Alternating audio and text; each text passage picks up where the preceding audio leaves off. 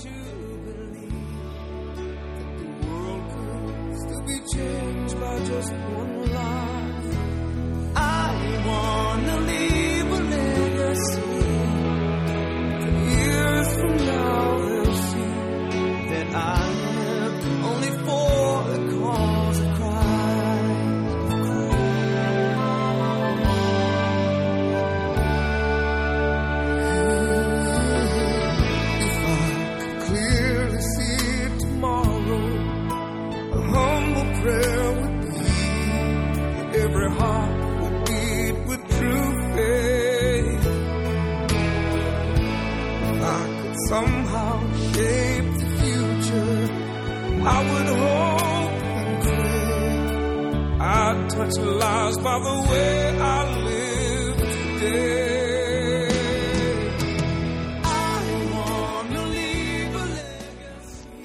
Everyone, this is Steve Donahue with another episode of Legacy Podcast, helping you build your legacy. This episode is number 254, and this will be an exposition of 1 John chapter 2, beginning in verse 3 and continuing through verse 11.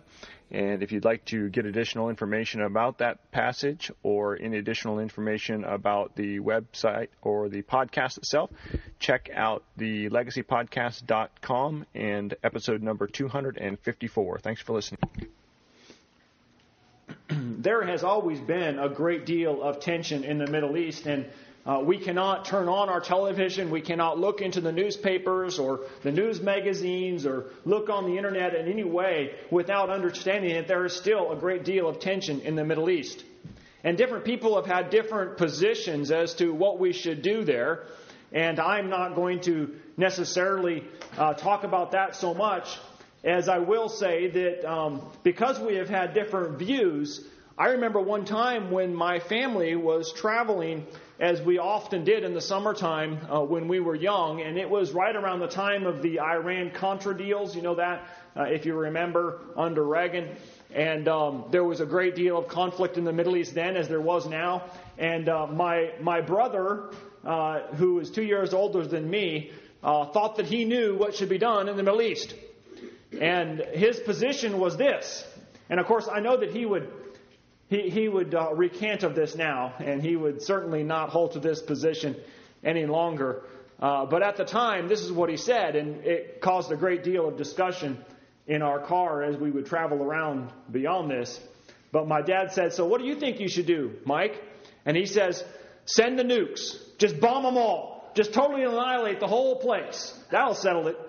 And of course, uh, he, he would not have that position now. And when we look at it, we, we think to ourselves, could anybody possibly have that kind of animosity toward anybody? That we would just say, nuke them all, destroy them all. And we think, well, certainly not Christians. Certainly not disciples of Christ. Certainly not somebody who is intimately acquainted with Jesus. And yet, I want us to understand uh, from Luke's Gospel, chapter 9. We're not going to preach on this, although uh, I do want to use it as an illustration to demonstrate uh, the context of this letter that uh, John is writing here. And the context uh, has to come from Luke chapter 9. And the incident is this Jesus had uh, been aware that he is going to be crucified in Jerusalem, and he is setting his mind to Jerusalem. He sets his face to Jerusalem, as it says in Luke chapter 9. And on his way down there, it says he sent messengers before his face, and as they went, they entered a village of the Samaritans to prepare for him. But they did not receive him. That is, the Samaritans did not receive him because his face was set for journey to Jerusalem. And then in verse 54 of chapter 9 of Luke, it says this And when his disciples, James and John, saw this, they said, Lord, do you want us to command fire to come down out of heaven and destroy them all? Well, doesn't that sound familiar? It sounds like what my brother's response was to the Iraqis of the day. Do you want us to just blow them all away? Send down fire from heaven? Now, is that a response of love? And yet, I find it very interesting that when we read the Gospel of John, and when we read the first letter of John, in fact, the second and third letters of John, one of the favorite words that Jesus or that John uses is the word love. What was the difference? The difference is he had been changed.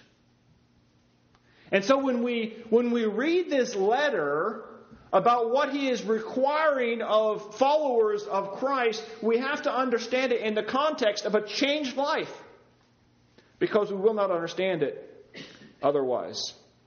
And so uh, we have seen already in John's in John's letter here that uh, he is giving us a basis for fellowship with Christ. And that is, uh, he writes to the to the, the Christians and he says, if you want to be assured that you have fellowship with Christ, if you want to be assured of your of your salvation, uh, there are certain things that must be apparent in your life.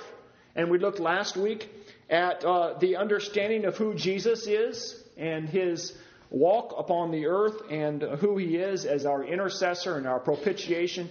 Um, and then also, um, we looked at sin and the proper understanding of what sin is and uh, the solution to it in Christ. This week we'll look at two more conditions that he says must be a part of a Christian's life if they are going to have assurance of their fellowship with God. And the first one is this those who have fellowship with God obey Him. Obey Him. We see this in verses 3 through 6 of chapter 2. It says in verse 3 Now by this we know that we know Him. Isn't that an interesting question? Have you ever had anybody approach you and say, How do you know that you know God? Good question, isn't it? And so what does he have here? He says, he asks that same question. How do you know that you know God? Well, in our day, it's all about feelings. You'll hear somebody say, Oh, I went to that service and I was moved. You could tell the Spirit was at work there. Now, usually what that means is that they played some really good music and they left emotionally high. That's usually what it means. Or you talk to somebody and, they say, uh, you know, I just, I really believe that God spoke to me and told me to do X. And when you get right down to it, you ask them, well, what, what did God's voice say? I mean, what did it sound like? It comes down to them thinking, well, I had this feeling that I was supposed to do such and such, and I'm attributing it to God.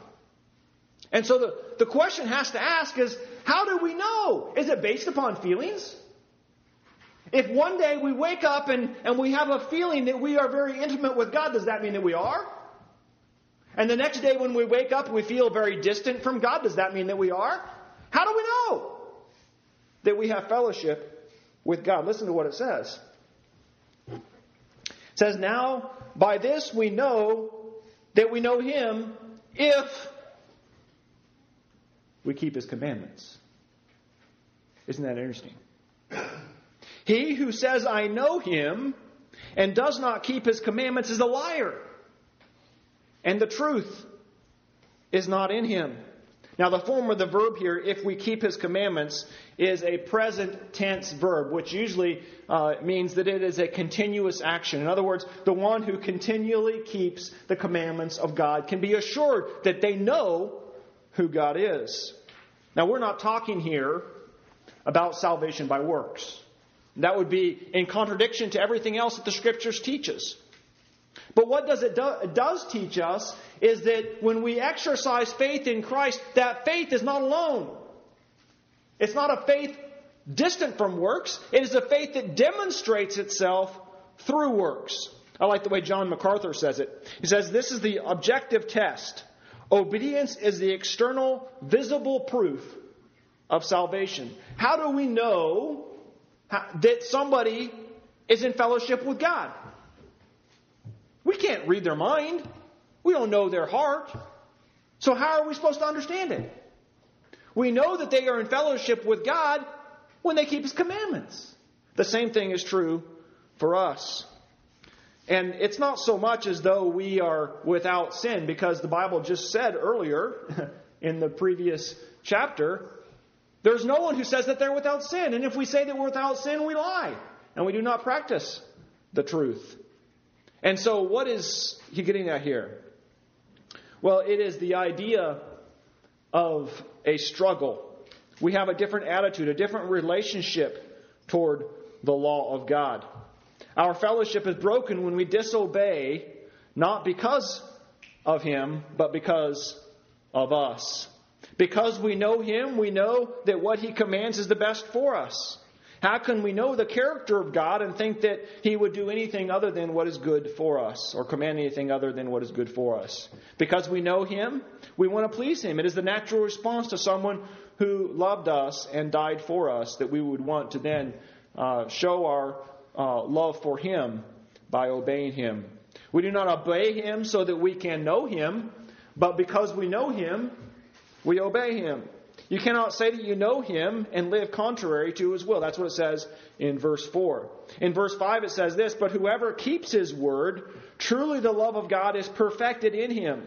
By this we know that we are in him. The word perfected here carries the idea of a continuous result, something that happened in the past. We knew him, and so because we know him, we continually abide in him. The idea of this verse is that it seems to be that the purpose of the law, among other things, is to lead us to Christ and to cleanse us from our sin. How do we know sin apart from the commands of God? We don't. The Bible says that we knew sin because of the law, and the law put us to death. It brought us to Christ. And so we are made perfect through Christ as we understand the depths of our sin in the law. This sin then leads us to the Savior who in turn, in turn will cleanse us from all unrighteousness. Verse 6 then it says, He who says he abides in him ought himself also to walk just as he walked. There needs to be a similarity between the way that we are followers of Christ and the way in which he himself lived. Now, I want you to imagine it for a moment in this way. Imagine you're talking to somebody, and they say that they are uh, they're real fans of the Redskins. In fact, they follow the Redskins. And you say, oh, well, that's great. And I don't know whether you like a Redskins fan or not or what, but let's suppose for a moment they're a Redskin fan and, and they follow the Redskins. You say, oh, really? Well, did you see the last game? Oh, no, I don't watch any of their games. Well, what would you think of somebody like that that say they're a follower of the Redskins, but they never watch any of their games? Well, that's how it is if you say you're a Christian, but you never follow any of the commands of God. How can you say you're a Christian if you don't want to follow Him? It doesn't make any sense. And so uh, I think that's what he is communicating here in this letter.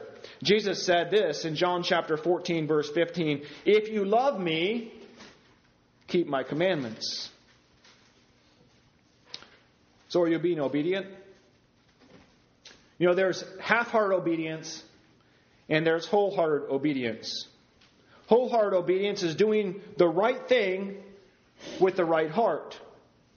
And, you know, we, we see this sometimes with our children, or at least I'm sure you did uh, with your children. Uh, my children are perfect, so I don't ever see that with mine. But, um, Lee, I'm sure you see it with your kids, right? that, that there is there is this uh, there there are two aspects to obedience. There's doing the right thing and doing the right hearted thing. And sometimes they, they can be in opposition. If you remember biblically the perspective of Uzzah, if you remember Uzzah from the Old Testament, they wanted to move the ark. And so God had given them clear direction on how they are to move the ark. He gave them uh, hoops, and that through those hoops, poles were supposed to be put through so that they carry the ark uh, from these, these poles and never touch the ark, because if they touched the ark, they were to die, right? Well, uh, David put the ark on a cart, and he wanted to move the ark, which was a good thing. And, and because they did not want to touch the ark, they, they put it on to a cart, which their motivation was right. But then as the cart begins to move, they go across this rough ground and it starts to shake. And you remember what Uzzah is, does? Uzzah puts out his hand to steady the ark and he touches it. And what does God do? Strikes him dead. Why? He had the right heart, but he did the wrong thing. And so obedience requires the right heart and the right activity. And so you can also do the right thing, but not with the right heart. Now, you know, my children demonstrate this sometimes when, you know, their their mother may call them to come pick up the room or something, and you hear from the other room, just a minute, or hold on a second, right? Uh, or or even worse, oh, I don't want to clean up my room. Is that really obedience? Even if they later on go and do it. It's not really obedience because their attitude is not right. And so when we look at obeying God, we can look at it from the same perspective. We have to do what He says, and we have to do it with the right heart. Otherwise, it's not really obedience. So, what then is the key? Because the reality of it is, none of us really obey God, do we?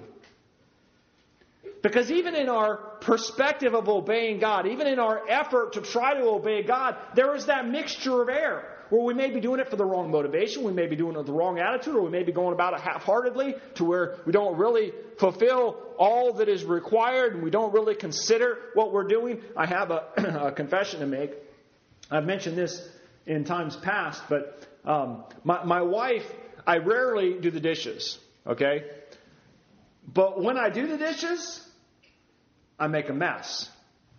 And um, I, am not very considerate when it comes to doing the dishes. I kind of do them half-heartedly. One of the things that I do is uh, I'll do the easy stuff, and then I'll leave the pots and pans out for her.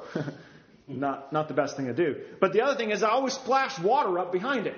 Well, I was just noticing today when I was wetting down my hair this morning in the sink, I splattered water everywhere all over the mirror and all over the sink, and I thought to myself, you know, that's just pathetic. but that, that's the way we do in our, in our efforts, don't we? I mean, you know, we just, we can't help it. We're, we're sinners. And yet, even in that, we are trying. And that's, that's the key. The key is that we should have a heart for obeying God because He's given us a new heart. So we can't expect perfection. The reality is, none of us really obey. Hopefully, we are growing in our obedience. But earlier in the chapter, we are told that if we have no sin, we lie. So we must understand that this is not being absolute, but in some other way. Even our best attempt at obedience is mixed with errors, actions, and attitudes. It's also not the other perspective of carelessness. That is, uh, Paul addresses this when he says, Shall we sin that grace may abound? Certainly not.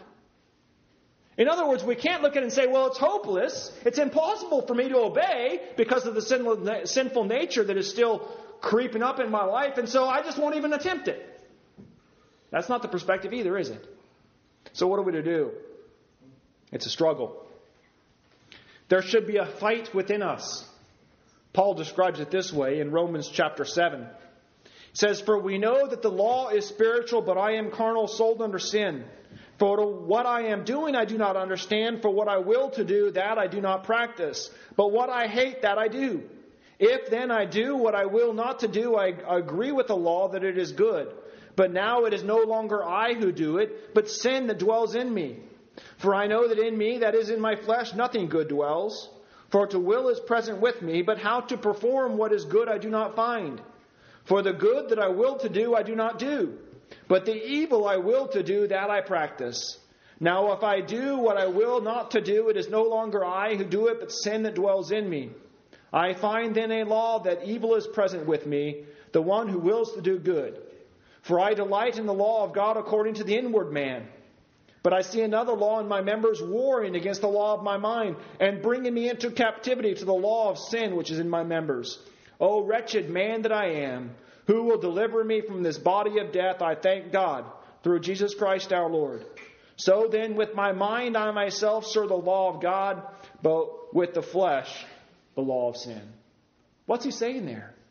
He's saying that until our day of perfection, when we are glorified with Christ, there will be this constant struggle between a desire to obey God, a willingness and a, and a inner desire to serve God, and yet because of the sinful nature that still is Within us, to some extent, there will be a struggle. The things that we desire to do, we don't do all the way, and sometimes we don't even do them. And the things that we don't want to do, we slip up and do. And so that is the way in which we are to look at serving God and obeying Him. And so we go back to the question how do we know that we know Him? If we keep His commandments. But how can we keep His commandments? And so we have to ask ourselves this question Is there a struggle? If there's no struggle in your life, ch- chances are you're either perfect, which eh, you're not, or you, you've never really been changed. You've never really been saved because there should be a struggle. There should be a constant battle where you're, you're desiring to obey God, and yet, even in your desire to obey God, you don't quite do it. so, if you are in that struggle, ask God to help you to obey in action and in attitude. Secondly, in verses 7 through 11, we notice those who have fellowship with God love others. Those who have fellowship with God love others. We see this also in verses 3 through 6. He talks about the commandments of the Lord. And in verses 7 through 11, he talks about the commandment of the Lord. So, what is the commandment? It is the law of love. Jesus said it this way in John chapter 13, verse 34. He says, A new commandment I give you, that you love one another as I have loved you, that you also love one another.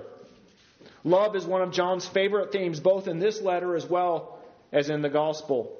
Love summarizes the whole law. Matthew chapter 22, verses 36, 36 through 40 says this Teacher, which is the greatest commandment in the law? Jesus said to him, You shall love the Lord your God with all your heart, with all your soul, and with all your mind. This is the first and greatest commandment. And the second, like it, is this You shall love your neighbor as yourselves. On these two commandments hang all the law and the prophets. Love for God summarizes the first four commandments, and love for others summarizes the last six commandments. And so, verses 7 through 8, he states this in a positive way. He says, Brethren, I write no new commandment to you, but an old commandment which you have had from the beginning. The old commandment is the word which you heard from the beginning. Now, he talks here about a new commandment, and I think this has to be understood in the context of what he's talking about with the old commandment. It's not new in the sense of something being chronologically new, in the sense of being never before spoken about. How could that be when he talks about it being an old commandment? It doesn't make any sense. And so I think we have to understand this, and the word can be used in the way of understanding refreshed or renewed. And so it's not something that is brand new, but it's something that has been renewed. It has been refreshed. The commandment to love was new or refreshed in that it was personified and demonstrated perfectly in Christ and given new empowerment at the cross. Romans chapter 5 verse 5 it talks about the love of God that has been poured out into our hearts through the Holy Spirit. Galatians chapter 5 verse 22 it tells us that love is a fruit of the Spirit. And he raised it to a higher standard in 1 John chapter 3 verse 16 which we haven't got to yet but we will. It says, By this we know love, because he laid down his life for us, as we also ought to lay down our lives for the brethren. John 13, verse 34, I've quoted already, but it says, A new commandment I give you that you love one another as I have loved you. No greater love has anyone than to lay down his life for a friend. And he laid down his life not for a friend, but for enemies. It says that we were before we came to him. And so that gives us a refreshing idea, a new idea of what love is to be like. Just like he does many times in the scriptures, he takes something that was in the Old Testament and he gives it deeper, stronger sense of meaning. That's what he did with the, with the uh, Sermon on the Mount. He says, You have heard, you shall not commit adultery. But I say to you, you shall not look at a woman to lust for her. You have heard, you shall not commit adultery, or you should not uh, commit murder. But I say to you, Whoever is angry with his brother. And so he's, he's giving a refreshing meaning, a new meaning to the concept of it. And he does that here through his fulfillment. But it's an old commandment.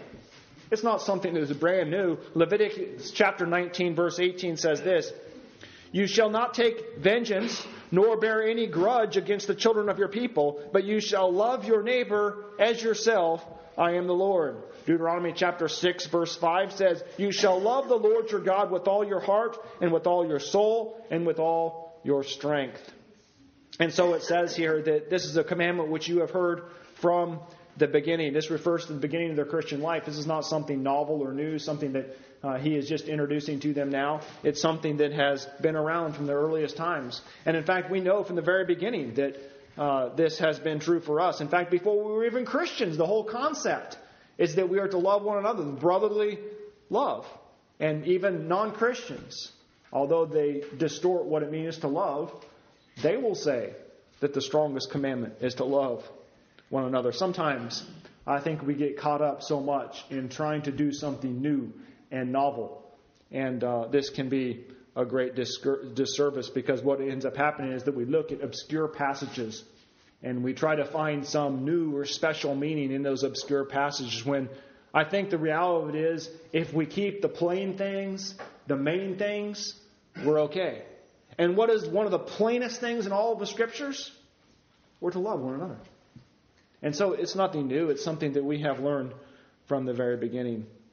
I believe that part of what is going on here is John is addressing some of the false teachers who were claiming to bring something new.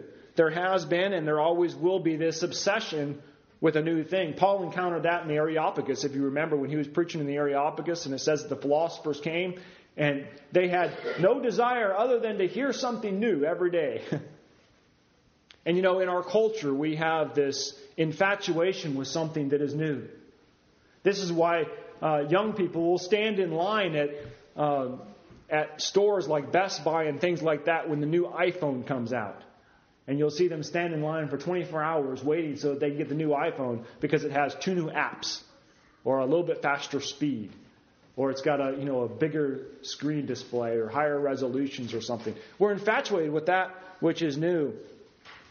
And each generation is wanting to create their own new music, their new clothing, their new culture, their new language. You know, if you look at a picture uh, of 150 years ago, um, and usually the way it is is that you have the man there, the father, and you have the son, and he's dressed just like his father, only in smaller clothes. Nowadays, is that the case? Nope. You've got each generation with their own clothing. Why? Because theirs is better. It's newer. It's a different style. And we are infatuated with that which is new. And yet, the scriptures goes back to the idea that um, new is not necessarily what is important. Yes, he refreshes the concept of what is old, but the commandment has been there from the beginning. That is to love one another. And so in verse 8 it says, Again, a new commandment I write to you, which thing is true in him and in you, because the darkness is passing away and the true light is already shining. The Old Testament, the commandment was only visible in shadows and types, but with Christ and when he came, the, light of the commandment to love was personified and fulfilled and expressed fully and completely in him. His love is the basis for our love. And so, what does it say in John chapter 3, verse 16? We all have it quoted, I'm sure. God so loved the world that he gave his only begotten Son. And so, how is his love? His love is demonstrated through giving and sacrifice. I've already said it, but no greater love has anyone than what? To lay down his life for his friend. And yet we were enemies when he laid down his life for us. We are loved, the Bible says, our wives as Christ loved the church. That's the model that is given for us. And in John chapter 13, verse 34, it says, A new commandment I give you that you love one another as I have loved you. He is the basis. He is the fulfillment of what love is like. And so when we look at Him, we can see what love is like. That's how He refreshes it. It is a new concept in that sense. And then in verses 9 through 11, He looks at it from a negative standpoint. In other words, talks about what it is not. Verse 9 says, He who says that he is in the light and hates his brother is in darkness until now. This is those who are deceived, professing to be in the light, but hating his brother. They're really in darkness. They talk a big game, but their actions do not follow. Verse 10 talks about the disciples. He who loves his brother abides in the light, and there is no cause for stumbling in him. I think it's interesting how he has this word play here. It talks about in the dark not stumbling versus, you know, in the light when they, they don't stumble in light, but when they're in the darkness, they don't know where they're going. That's what he says here in verse 11. But he who hates his brother is in darkness and walks in darkness and does not where, know where he is going because the darkness has blinded his eyes. This speaks about the depravity of man. And so the question is, how is your love? Are you holding a grudge against somebody? Are you unwilling to forgive someone? Are you showing any prejudice towards someone? Are you lacking compassion, empathy, or care for someone? What did Jesus say in John chapter 13, verse 35? He says, By this all will know that you are my disciples if you have love one for another. Brethren, let us love one another, for love is of God. So let me summarize and I'll bring it to a close. We've got the Lord's Supper this evening. If you do not obey God, or this afternoon, if you do not obey God, how can you say that you are in fellowship with Him? You can't. And so we have to obey Him. That, that, is, that is how we have our assurance of being in fellowship with Him when we obey Him. And secondly, if you do not love others, how can you say that you are in fellowship with Him? You cannot hold a grudge. You cannot hate your brother. You cannot be unwilling to forgive your brother and still say that you are in fellowship with God. It's uncharacteristic of being a follower of Christ. Let's pray. and bow our heads and pray. If today you lost your life, what would you leave behind? What would the ones around you see? What happened in the dash between your birth and death? What will you do to change your legacy?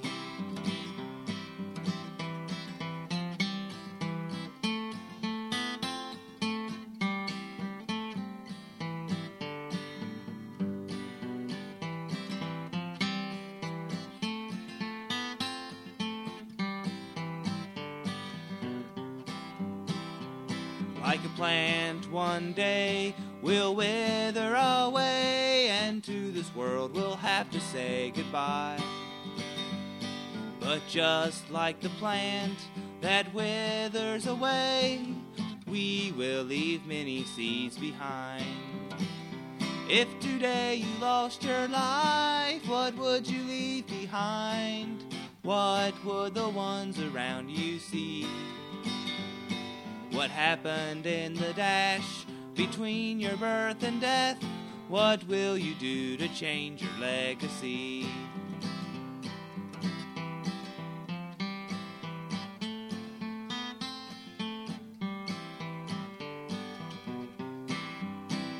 If today you lost your life, what would you leave behind?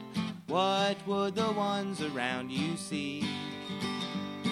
What happened in the dash between your birth and death? What will you do to change your legacy? What will you do to change your legacy?